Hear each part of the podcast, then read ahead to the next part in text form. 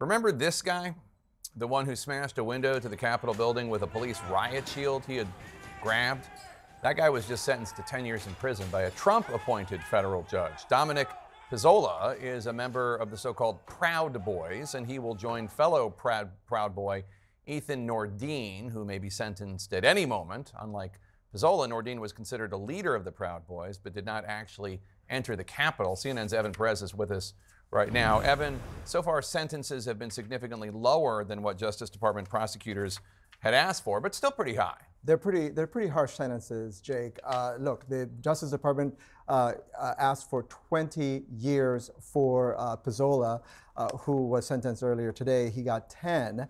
Uh, this was, you know, listening to some of these sentencings has been really instructive in what a tragedy January 6th was for everyone, including some of the people who are accused of entering the, the, the building, helping carry out some of the crimes. You've seen, obviously, the, the pictures of Pezzola uh, breaking the window there, uh, leading what, what the judge said he was the tip of the spear for people who went into that building.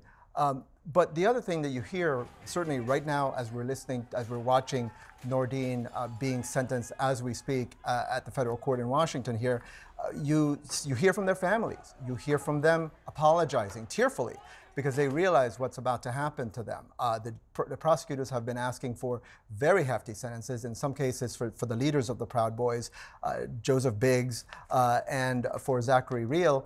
Uh, they were asking for more than 30 years. In the case of Biggs, they got 17 years. Zachary Rehl got 15 years. Uh, these are very, very hefty sentences. They're going to basically have their daughters grow up without their fathers being there. Uh, but the judge, one of the things that he just mentioned uh, in court was that what happened on January 6th and the violence that happened that day was more than just that. There, there was something that was lost for all Americans, which was the tradition, the long held tradition of a peaceful transfer of power, which we've lost. And we will have to build the next time there's an election and next time there is a transfer of power. So one of the things we're watching for right now is Nordean. He took over the leadership of the Proud Boys uh, after Enrique Tarrio was arrested right before January 6th.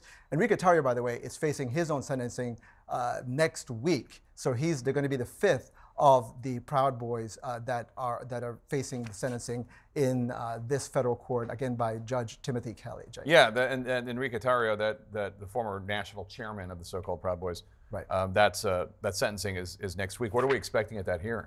Well, we're expecting, uh, you know, the, again for the Justice Department to to to to emphasize what happened on January 6th and what these men did. Now, Enrique Tarrio was arrested before January 6th, and so he was banned from being inside, the, inside Washington on that day. So he wasn't there. But he had stolen a Black Lives Matter. He had flag. stolen Black Lives Matter, and they were watching him, and they yeah. certainly knew that he he had uh, some weaponry on him, and so they knew what he was up to and what they were they were trying to prevent what happened on January 6th, obviously, and thought by arresting him he could send a message. In the end, Nordean took over and egged on the crowd, especially uh, told them uh, what they should do that day, carry out that day, the violence that happened. Of course, uh, that was one of the things that the prosecutors are going to emphasize at the Enrique Tarrio uh, sentencing, which is that for months, these men were at the forefront of political violence around the country a lot of it at the egging of the former president. And so,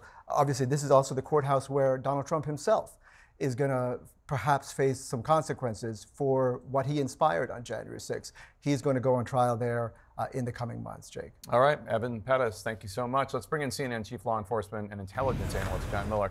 John, uh, let's revisit the four Proud Boys who have been sentenced. We still don't know the sentence for Nordean, but we can make an educated guess that these four are going to add up to around around 50 years. It's 17 years for Biggs, 15 for uh, Zachary Rehl. Uh, Nordean has yet to be sentenced. Uh, Pezzola got 10.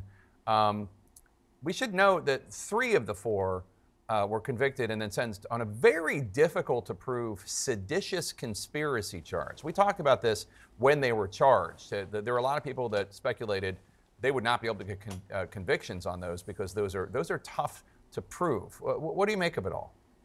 Well, I think it's a very hard charge to prove. It's why prosecutors use it so seldom, um, but it is also an effect of the idea that regular American citizens are only rarely in the habit of trying to do something you could equate with trying to overthrow the government. The last time they used this seditious conspiracy charge successfully was in 1995 against the so called blind sheikh, um, Omar Abdel Rahman, who was um, charged in a conspiracy to blow up U.S. government buildings and landmarks um, on behalf of bin Laden and Al Qaeda. So, yeah, it's a big step to use that against Americans. But when you have a case where you're actually charging that there is a conspiracy to invade the Capitol and literally interrupt the process of democracy, to wit, the counting of electoral college votes, the certification, rather, of votes for uh, the president, that's about as close as you're going to get to seditious conspiracy in a modern age. Two years before the deadly insurrection, Trump's Justice Department identified white supremacists and far right extremists as the most significant domestic terrorist threat facing the U.S. at that time, more so than Al Qaeda or ISIS. Um, is this far right still considered the biggest, you know, the far, far right activists and militia groups and the, and the right, the violent folks? Are they still considered the biggest threat to the U.S. right now? I would say that my last year or two, even depending on where you set your watch, uh, with the New York City Police Department assessing terrorist threats against the United States and specifically this city, uh, would validate that theory because, yes, it is important to note, and we cannot for a moment look away, uh, understanding that ISIS and Al Qaeda and Hezbollah um, are still um, groups that have aspirations to strike on U.S. soil. Uh, we can't look away from that.